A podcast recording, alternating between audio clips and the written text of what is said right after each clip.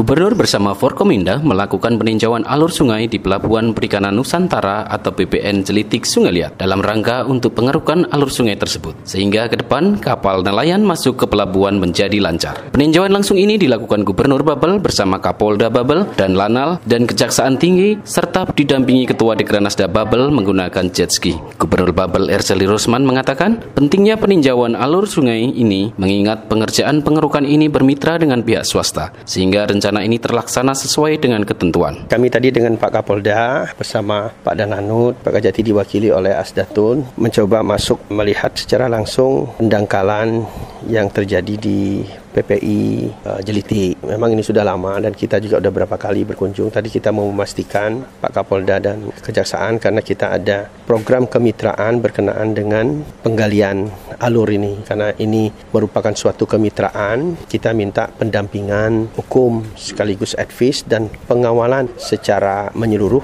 dari Kejaksaan dan Kepolisian sehingga persiapan daripada kegiatan ini betul-betul dapat dilaksanakan dengan baik karena ini program kemitraan yang mensinergikan kegiatan dari Satker Satker Kementerian Kelautan dan Satker PU. Jadi kita perlu melakukan eh, pengawalan ini.